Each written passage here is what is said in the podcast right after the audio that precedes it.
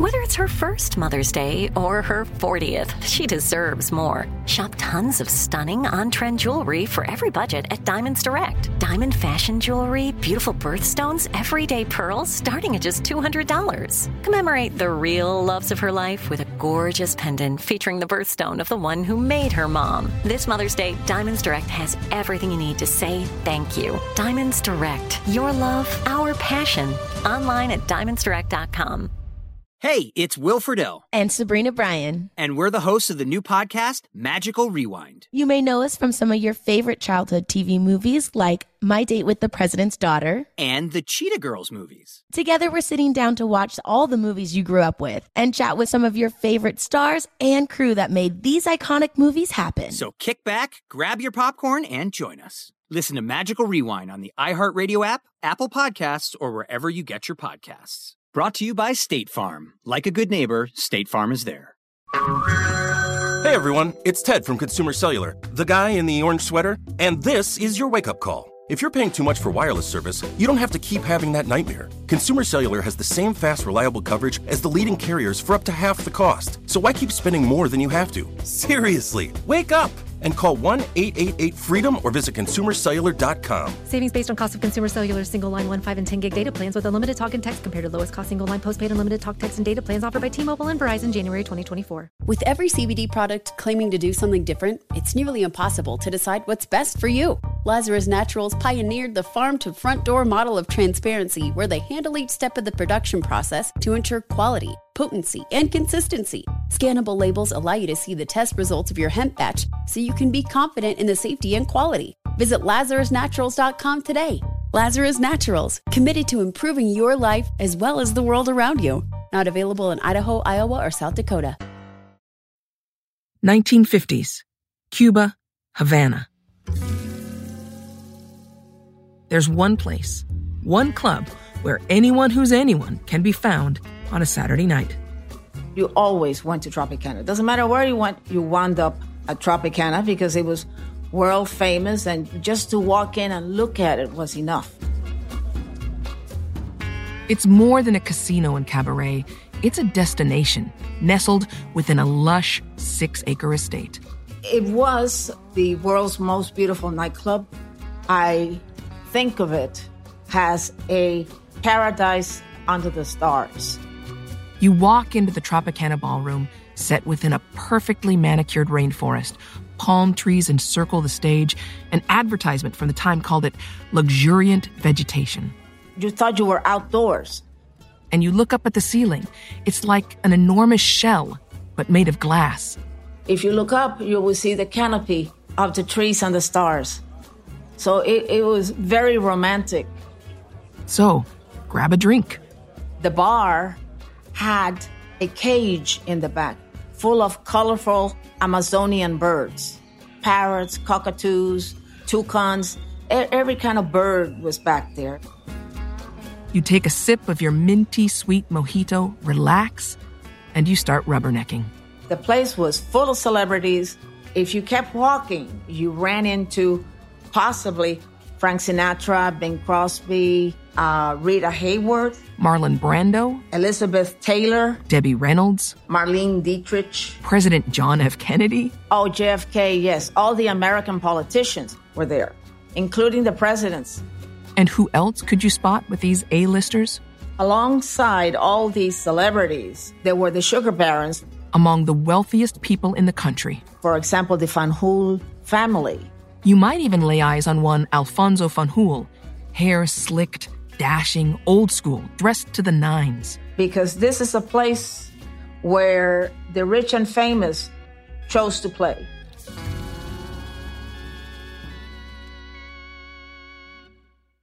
My name is Domitila Fox. I go by Tilly. Tilly more or less grew up at the Tropicana. Her uncle was the principal owner, and her father helped found it. Of course, they'd spend every New Year's Eve in the club, so in 1956 it seemed like any other celebration to young Tilly. There was a show, and uh, we were sitting at the family table, which was right on the way to the stage. Everybody was happily watching uh, Benny Moré. It's all laughter and dancing, peppered with the occasional squawking of one of the bar's resident toucans. Then, just before midnight, the orchestra is reaching a crescendo, and. All of a sudden, you hear a blast, and it sounded like a huge clap of thunder. It was terrifying because I knew it was a bomb. People screaming, like, oh my gosh, it's a bomb, la bomba, una otra bomba. And it, it was panic. It was chaos. Everybody started running out because you didn't know if there were more bombs in the place. The explosion came from the ladies' bathroom, where there was a woman. Her arm had come off, literally with the bomb. A revolution was underway. Its ripples would change the world, not to mention the global sugar industry, and the lives of two budding Cuban sugar princes, Alfie Jr. and Pepe Fanjul, the same men who today in the United States sit at the top of the sugar world, the men behind Florida Crystals, two of the men the sugarcane cutters and their lawyers in this story are taking on. Who are they? Well, buckle up. It's going to be quite a ride. I'm Celeste Headlee, and from iHeartMedia, Imagine Audio, and the teams at Weekday Fun and Novel, this is Big Sugar Episode 4 Without Sugar, There Is No Country.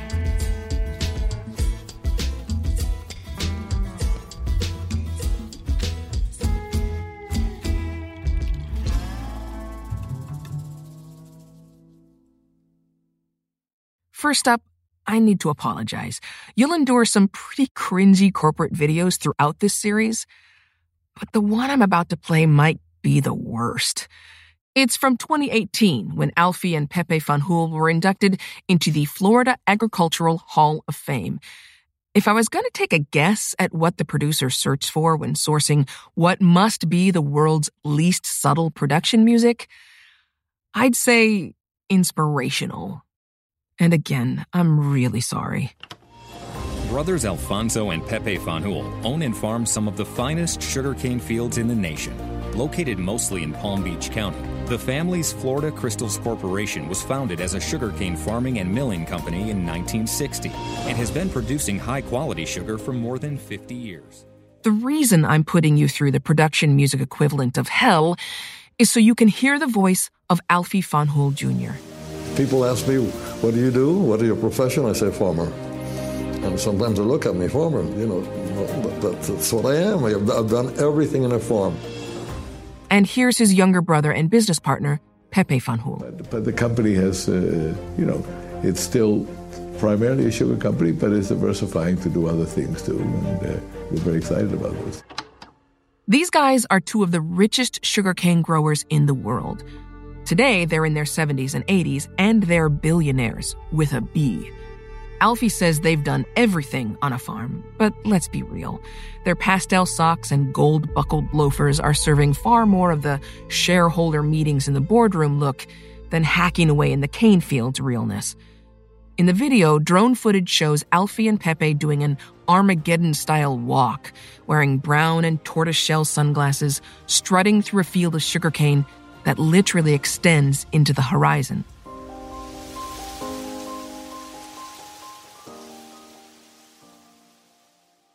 In all likelihood, you've eaten their products.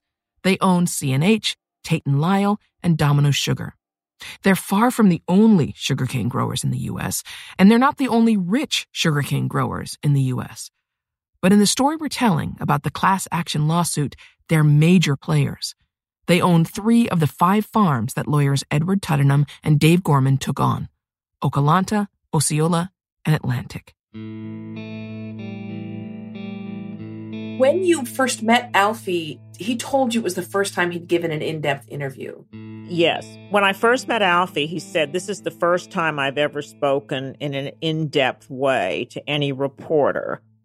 When Vanity Fair journalist Marie Brenner got an interview with Alfie and Pepe Fanjul, she knew it was a big deal. These guys rarely interact with the media unless it's fluff videos like the one you just heard, or society columnists snapping photos of them with Meryl Streep and Angelina Jolie at charity galas.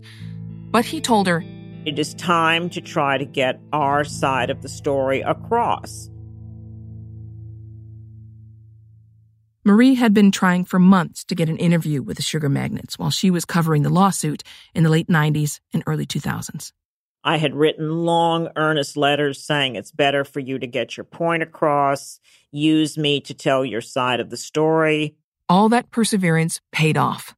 She was invited to interview Alfie and his brother Pepe several times, including one time aboard their super yacht, Krilly. They invited me on their boat. The press coverage of the case hadn't been flattering for them.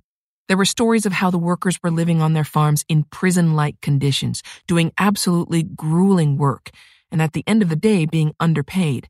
So Alfie starts telling his side of the story. And he did. He told a compelling story about being a young man in Cuba, having been shot at by the Castro forces. His father was arrested. Okay, wait, wait, wait, wait, wait. Before we get to the shooting, the arrests, the bombs, there is so much to unpack here. You see, even though the Fanjuls are known as some of the richest sugarcane growers in the U.S., that's not where their story starts.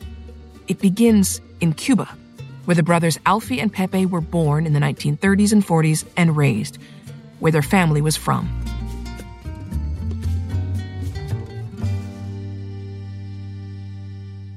In the 1950s, the Fanjuls were mega wealthy. And how did they make their money? No surprise sugar.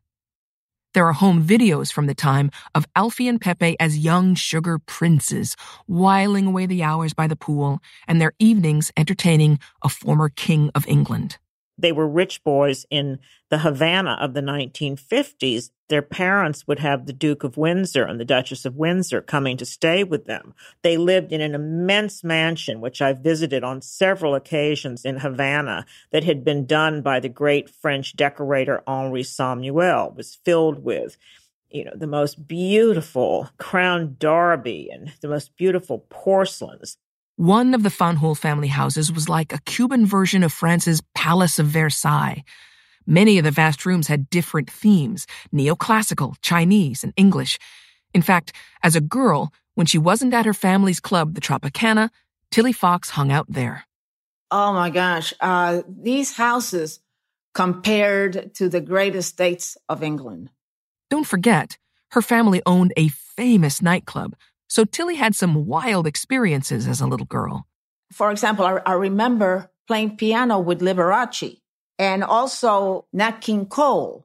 Uh, we would go fishing with Ernest Hemingway. Right, just a day on the boat with Papa Hemingway. But even with all these fantastical experiences, the Fanjul houses stick out in her memory. They were that grand. I was used to seeing all of this, but I do remember those houses, what they looked like. Probably they had about uh, 15 guest bedrooms. They were on huge estates, winding staircases. It's something out of a movie. It was all done with exquisite taste, really spectacular. But how exactly did the Fanjul family get so rich that they were living in what was effectively a palace, holding parties for some of the most famous people in the world, even royalty? John Paul Rathbone worked a stint as the Latin America editor at the Financial Times, and sugar is both a professional interest for him. I'm the author of The Sugar King of Havana, The Rise and Fall of Julio Lobo, Cuba's Last Tycoon. But sugar and Cuba are also personal for John Paul. So my uh, my mother is Cuban. She was born in Havana. And his great great grandfather actually owned a sugar mill himself. So my grandfather was a character, and he's the family patriarch in the family imagination. So let's focus on the Fanjuls. The Fanjuls came from a long line of privilege, partly because they married into sugar. The intertwining family dynasties can get a little confusing, so bear with me here. Around the turn of the 20th century, they joined forces in holy matrimony with the Rionda family, Manuel Rionda was back then the largest sugar producer in the world. So when his sister Maria married a Fanjul, it put considerable sugar assets into the Fanjul name. And then, like a sugary Game of Thrones, in the 1930s, the family married into another huge sugar dynasty, that of Pepe Gomez Mena. His daughter Lillian married Alfonso Fanjul Sr., uniting two of Cuba's leading sugar families to create one mega sugar empire. Gomez Mena were, were very, they were fabulously wealthy. They were one of the fabulously wealthy um, sugarcrat families. A sugarcrat, a sugar aristocrat. That's rarefied air. So when Gomez Mena family and the Fanjul family joined, it was it was a high society wedding, essentially. There's a kind of ranking in the gossip columns of the day where the most lavish wedding was called a boda de oro, a golden wedding. Well dressed men and beautifully dressed women dancing in the country club, and um, all stops pulled out. The sugar credentials of the Fanjul family were firmly secured by this marriage, and that came with power. If you were a sugar grower, you'd made it to the top. Being part of a sugarcrat family, well, it's the kind of profession that comes in handy when you're trying to get into exclusive restaurants. The kind of profession that allows you to say, Don't you know who I am? to maitre d's. Cuban sugar barons have always had a certain reputation. Like back in the 50s, there were stories of an ultra wealthy sugar baron called Julio Lobo. He's a guy whose wealth these days would be defined in Bill Gates terms. There's this legend about him filling up a pool with perfume for the American actress and competitive swimmer Esther Williams. I think it's more likely that he probably sprinkled a few drops and said something flattering to her, like, My darling, now I'm giving you a pool of perfume. But it's those kinds of stories that sort of generate the idea of these incredible riches. Soon after Alfie Hul Sr. and Lillian Rosa Gomez Mena tied the knot in that high society wedding, the next generation of sugar barons were born. In 1937, Alfonso Hul Jr., that's Alfie, and seven years later, Jose Fanjul, known as Pepe. They sent their children to school in the United States and they gave fantastic parties. The boys, Pepe and Alfie, were sent to America for college. Their new American lives were a long way from the family's sugarcane plantations. Apparently, the Fanjuls wanted to emulate the lives of French aristocracy who lived like royalty. And much like their 18th century counterparts, the brothers were separated both literally and metaphorically from the backbreaking job of cutting sugarcane that paid for their fine clothes and expensive educations. For many sugarcrats, John Paul says, the life of the black part of the population and the less well off was completely hidden to them, and they were incurious about it and, and not aware of it. But scroll, scroll, scroll back even further. Because this didn't all happen in a vacuum. The sugar that made these families in Cuba, well, there's quite a backstory. More after the break. Hi, I'm Cindy Crawford, and I'm the founder of Meaningful Beauty. Well, I don't know about you, but like, I never liked being told, oh, wow, you look so good for your age. Like, why even bother saying that? Why don't you just say you look great at any age, every age? That's what Meaningful Beauty is all about. We create products that make you feel confident in your skin at the age you are now. Meaningful Beauty. Beautiful skin at every age. Learn more at meaningfulbeauty.com. Tired of restless nights? Meet Leesa, the sleep experts.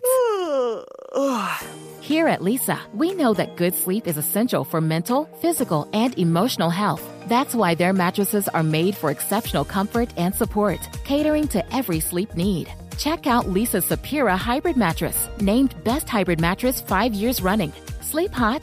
The Chill Collection is built with cool to the touch top fabric and layers of high density comfort foams, all intended to remove excess body heat while maximizing comfort. With Leesa, getting a new mattress has never been easier. Delivery is free, and you have 100 nights to try out your mattress in the comfort of your home. Don't spend another night dreaming of better sleep. For a limited time, save up to $700 off select mattresses plus two free pillows. Go to leesa.com forward slash iHeart for an additional $50 off mattresses and select goods. That's L E E S A dot com forward slash iHeart. Exclusions apply. See leesa.com for more details. With every CBD product claiming to do something different, it's nearly impossible to decide what's best for you. Lazarus Naturals pioneered the farm to front door model of transparency where they handle each step of the production process to ensure quality, potency, and consistency. Scannable labels allow you to see the test results of your hemp batch so you can be confident in the safety and quality. Visit lazarusnaturals.com today. Lazarus Naturals, committed to improving your life as well as the world around you. Not available in Idaho, Iowa, or South Dakota.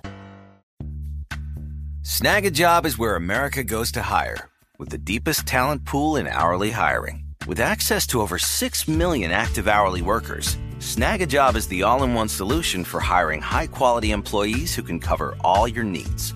On demand, temp to hire, part time or full time.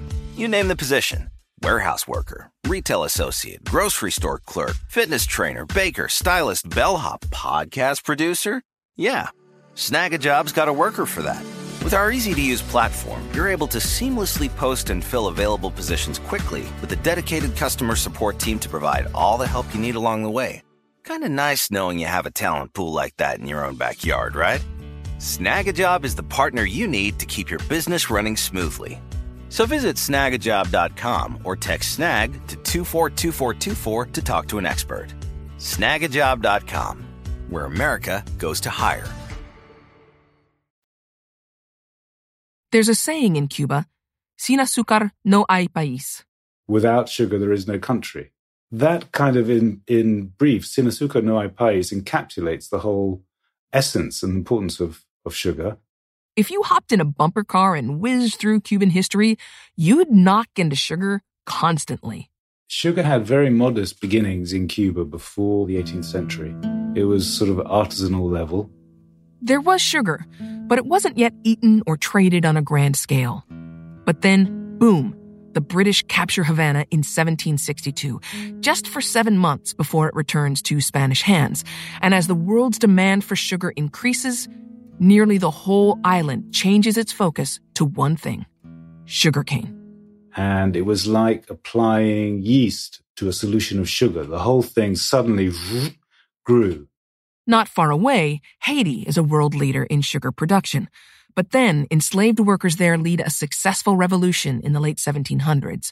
It leaves a huge gap in the market for sugar, so Cuba steps up.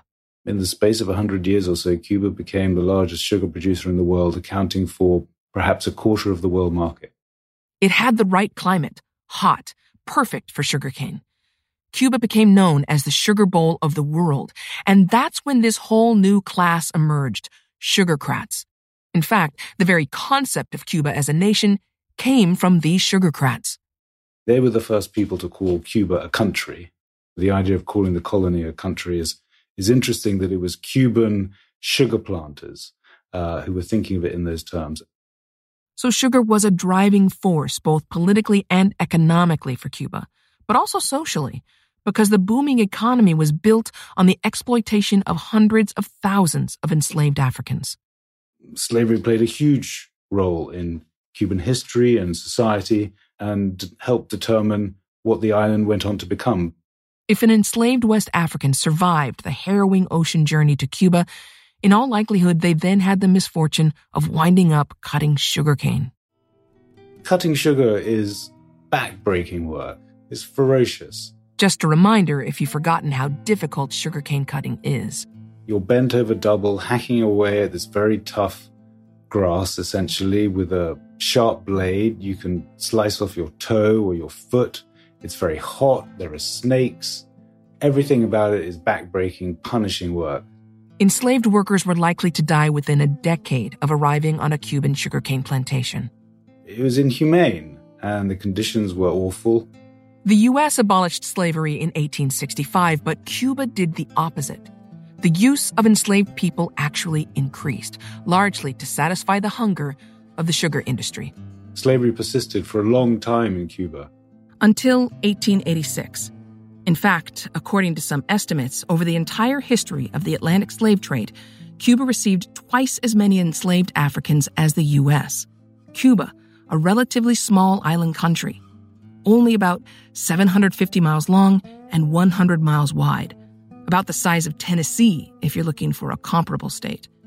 That said, much of the sugar harvested by enslaved people was heading straight to America it was what joined Cuba economically at the hip to the United States more than gambling, tourism, anything like that. No, Cuba and sugar, the United States was fundamental.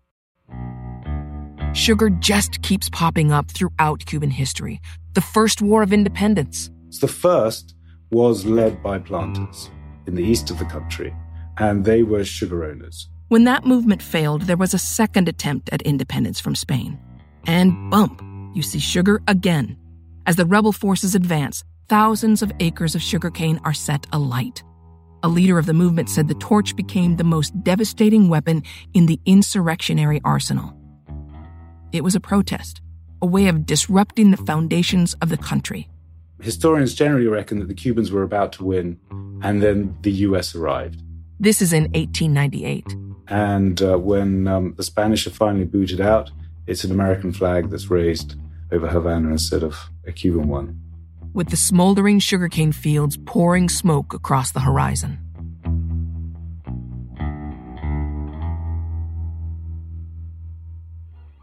So, as Cuba became supposedly independent, slavery had been abolished, but the sugar industry still remained, and working in the fields and mills continued to be unbelievably demanding work.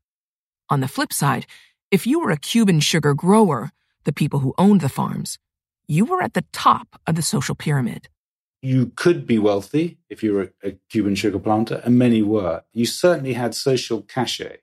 So sugarcane defined the wealth of Cuba, fueled the importation of enslaved people, was part of the fight for independence, and was the economic glue that bound the island to the U.S. It's fundamental. It's like saying, what is oil to Saudi Arabia? Now you get it. Without sugar, there's no country. Without sugar, there is no country.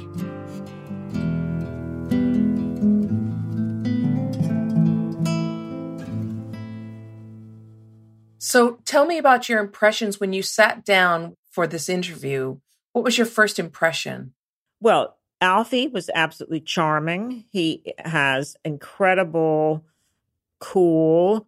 Marie Brenner, who met Alfie and Pepe Fanjul when she was writing her article for Vanity Fair. So, yeah, Alfie has cool. Well, of course he has. He's a sugarcrat. They had grown up in what they call the country club section of Havana.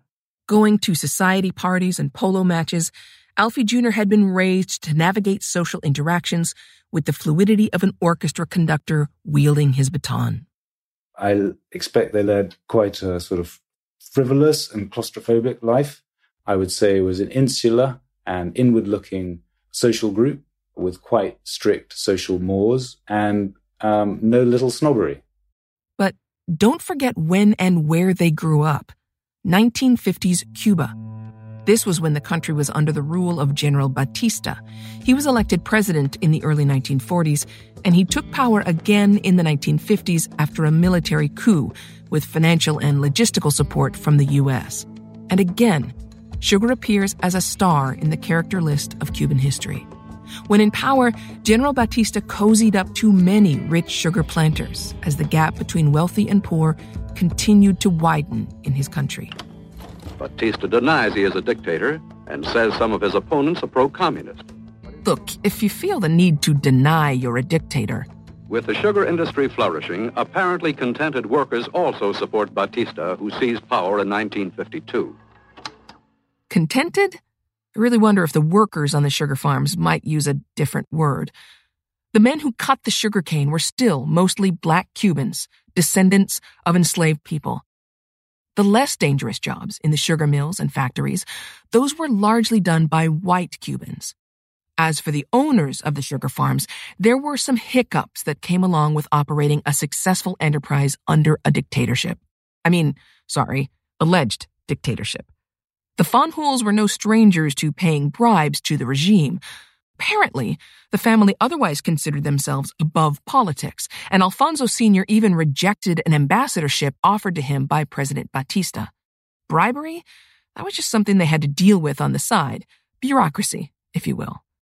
Otherwise, it was the golden age, one of the best times to be a sugar grower in Cuba. But like all golden ages, the good times can't last forever. More coming up after the break.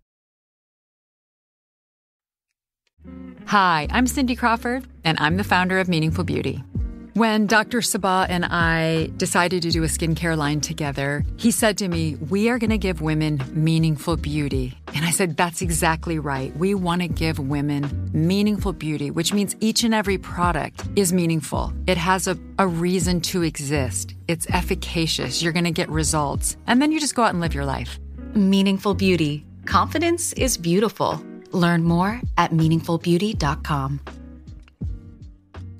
Good sleep should come naturally, and with the new Natural Hybrid mattress, it can. A collaboration between award winning mattress brand Leesa and home design favorite West Elm, the Natural Hybrid is the culmination of these two companies' shared values premium materials, meticulous craftsmanship, and sustainable practices. Made with natural latex, responsibly sourced natural wool, and environmentally safe foams, the Natural Hybrid elevates your sleep sanctuary. Indulge indulges your senses and supports a greener tomorrow. Plus, when you purchase the natural hybrid, you're also helping fuel Leesa's work with shelters and those in need. Since 2015, Lisa has donated more than 40,000 mattresses to ensure children and families have a safe place to sleep. Don't put off a good night's sleep any longer. Get a Leesa mattress today for a sound sleep tonight. Visit leesa.com slash iHeart. That's L-E-E-S-A dot com slash iHeart. With every CBD product claiming to do something different, it's nearly impossible to decide what's best for you. Lazarus Naturals pioneered the farm to front door model of transparency where they handle each step of the production process to ensure quality, potency, and consistency. Scannable labels allow you to see the test results of your hemp batch so you can be confident in the safety and quality. Visit LazarusNaturals.com today. Lazarus Naturals, committed to improving your life as well as the world around you. Not available in Idaho, Iowa, or South Dakota. Snagajob is where America goes to hire, with the deepest talent pool in hourly hiring. With access to over 6 million active hourly workers, Snagajob is the all in one solution for hiring high quality employees who can cover all your needs. On demand, temp to hire, part time or full time. You name the position warehouse worker, retail associate, grocery store clerk, fitness trainer, baker, stylist, bellhop, podcast producer. Yeah, Snagajob's got a worker for that.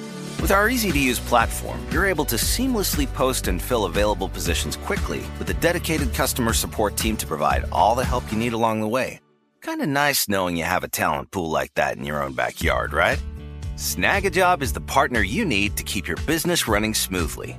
So visit snagajob.com or text snag to 242424 to talk to an expert. Snagajob.com, where America goes to hire.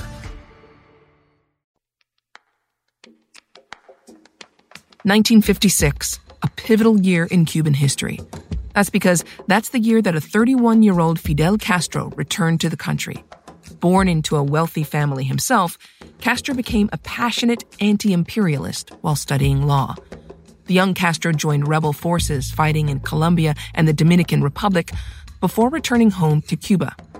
He had a singular intention overthrow Batista. He was ardent and articulate, a natural leader.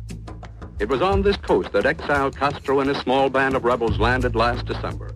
There were dozens of rebels on that rickety boat called the Granma, including a young Argentinian named Che Guevara. He also became a zealous leftist at university. While working as a doctor in Mexico City, he met Fidel Castro, and over the course of a conversation, the first time they met, Guevara became convinced that the fight against Batista was his fight too. I do remember when things started getting hot in Cuba in 1956.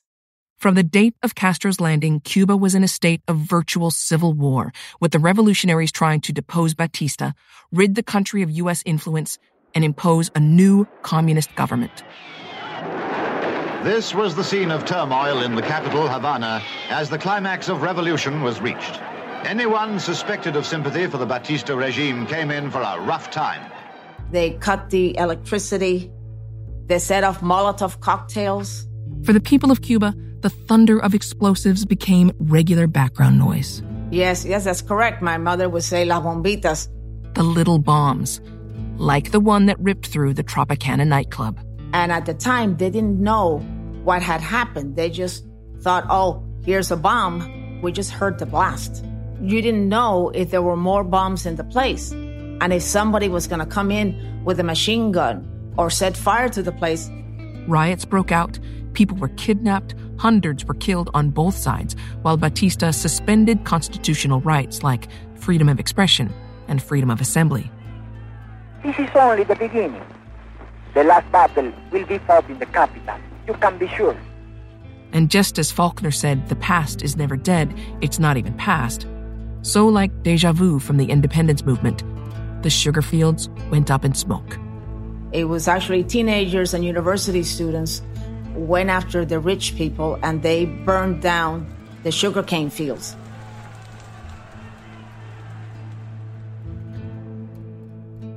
Sugar represented so much of what people were fed up with the inequity, the difference between their lives and those of the rich, including sugar farm owners like the Fanjuls.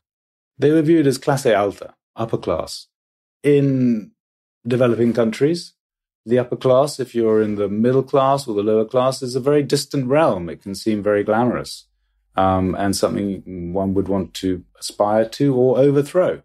From the Fidelista's point of view, people like the Fanjuls were villains. The problem is that some of them resented the manner in which they lived. They were there working at the fields, and here's this guy in his huge mansion uh, with his sports cars and his parties. They were the parasite class. They were the leeches. They were the exploiters. Many Cubans felt marginalized by the rich, people like the Fanjuls. Then there was the political corruption and the influence of the U.S. in Cuba. All of it fueled the revolution. New Year's Eve, 1958. Brothers Alfie and Pepe Fanjul are at the Havana Yacht Club, obviously. It's Godfather, too. I mean, it's like they're at their club, they're the fireworks. People are there celebrating, despite all the chaos at the time. But that night, the clink of champagne glasses gets interrupted. Batista's military turned on him. So he had to leave. Rumors start swirling at the party. President Batista has been deposed. Castro and his revolutionaries have taken power. Suddenly it's the shooting, and people are having to flee and run and run undercover and run for the airport and run for boats, and, and everyone is fleeing. Shortly afterward, armed militia arrive at the Fanjul house. Alfie told Marie all about this for her Vanity Fair article. When they got home, they discovered that there were Fidelistas in their house and that half the rooms had been cordoned off, having been shot at by the Castro forces. His father was arrested. Alfonso Sr. is taken by the rebels and interrogated for hours. Then the father had to have someone swear for him that he had never had anything to do with the Batista government. Finally, he's released, but he isn't sticking around in Cuba. The father was allowed to leave the country, and he left Alfie in charge of the sugar interests. Alfie had just graduated college from Fordham in New York. He's 21 years old and now responsible for holding on to the family's sugar empire at the peak of a revolution. At last, Dr. Fidel Castro himself arrived. Time and again, he was held up by the crowds. He spoke to them of the new regime now being inaugurated, a regime, by the way, now formally recognized by Britain. So Batista leaves. The island is delighted.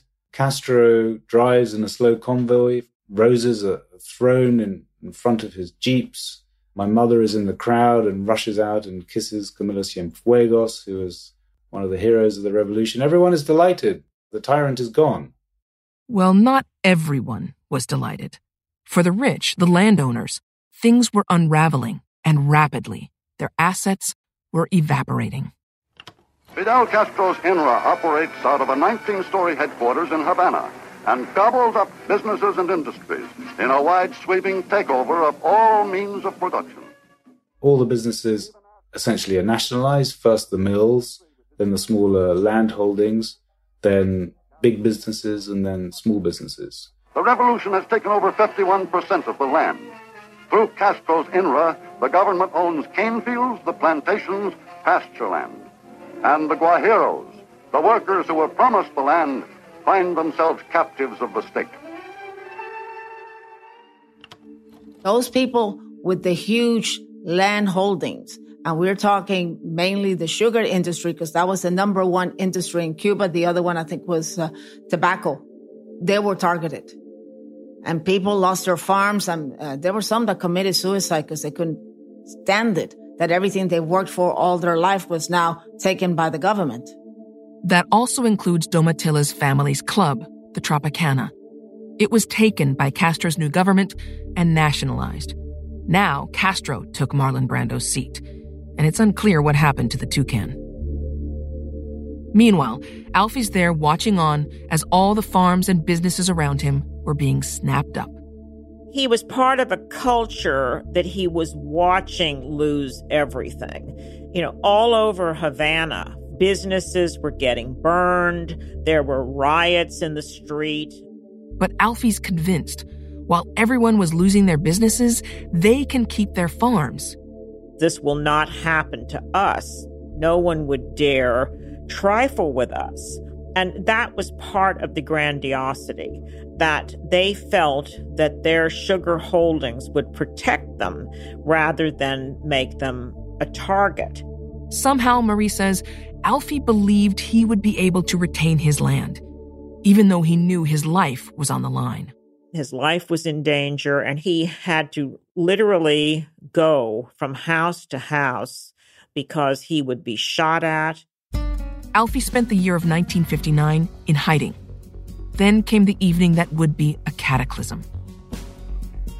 Castro's rebels enter the family headquarters on the Avenida de Gomez Mena, the street in Havana named after Alfie's grandfather. When they broke into a boardroom, the rebels slammed their guns on the conference table.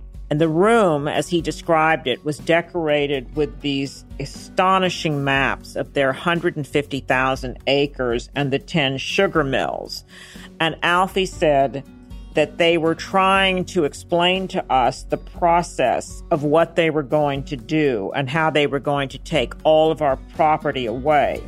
They circled a wall map and said, This will be ours, all of it.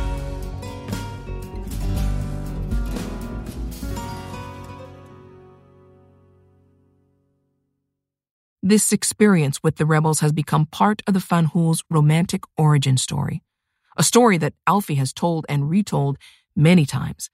Here, he and his brother Pepe are talking about it in that over the top video. And again, sorry.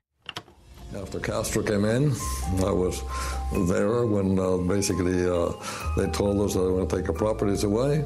And uh, they, uh, it was a really unpleasant experience. When we think it was traumatic for us, it, would, it was. But I, I think how brave my grandparents were and parents were, and what a, what a, must have been for them, it must have been devastated. Their mills were seized. The historic family mansion we talked about was taken. In fact, today it's now the country's decorative arts museum. It was becoming increasingly clear that Alfie Fanjul had to leave Cuba. Literally, he ran for his life. He went to his house. They had $10,000 in a safe. He made the decision to leave the money there because he was terrified what would happen to him if he was caught taking that much cash out of Havana. His brother Pepe raced out of Cuba too. And he got on a plane, and on the plane was Errol Flynn, fleeing Havana too, a detail which I just loved. When the Tropicana was nationalized, Domitilla also fled the country by plane. I left using a fake passport. And John Paul's mother slipped out around this time. My mother's family, like many Cubans who had businesses then, left the island. There was no livelihood for them to pursue. In 1959, 23 year old Alfie touched down in Miami. His life as a young man in his 20s was a reversal of fortune coming into a country that he knew, of course, because he'd gone to college here. And yes, they were very lucky because they had a lot more money in America than a lot of other Cuban refugees did. But still, the mansions were gone, the assets were gone.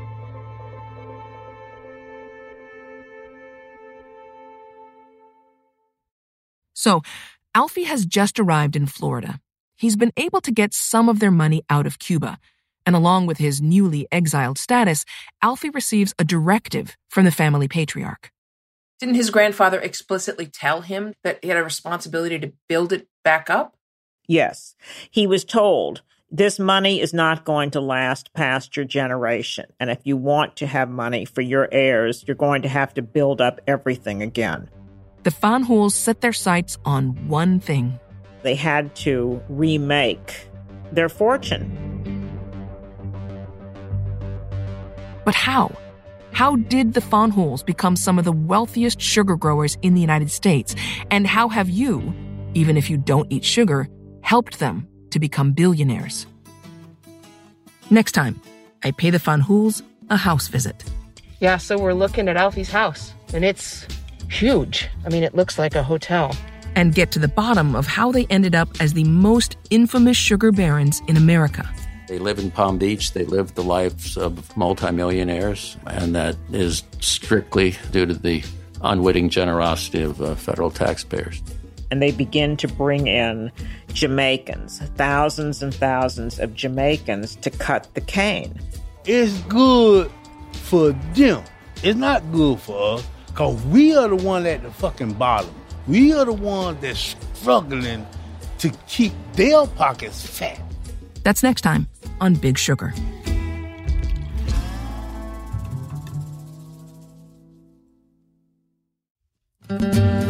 Big Sugar is produced by Imagine Audio, Weekday Fun Productions, and Novel for iHeartMedia. The series is hosted by me, Celeste Headlee. Big Sugar is produced by Jeff Eisenman at Weekday Fun Productions. It's executive produced by Kara Welker, Nathan Cloak, and Marie Brenner. Story editor and executive producer is Joe Wheeler. The researcher is Nadia Mehdi. Production management from Cherie Houston, Frankie Taylor, and Charlotte Wolf. Our fact checker is Sona Avakian. Field reporting by Amber Amortigi.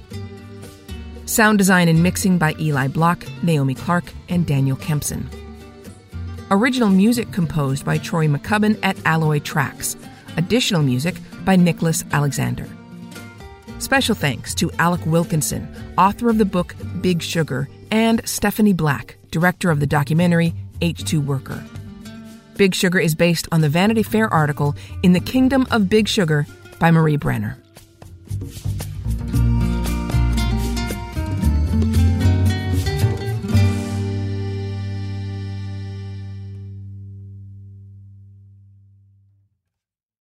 With every CBD product claiming to do something different, it's nearly impossible to decide what's best for you. Lazarus Naturals pioneered the farm to front door model of transparency where they handle each step of the production process to ensure quality, potency, and consistency. Scannable labels allow you to see the test results of your hemp batch so you can be confident in the safety and quality. Visit LazarusNaturals.com today.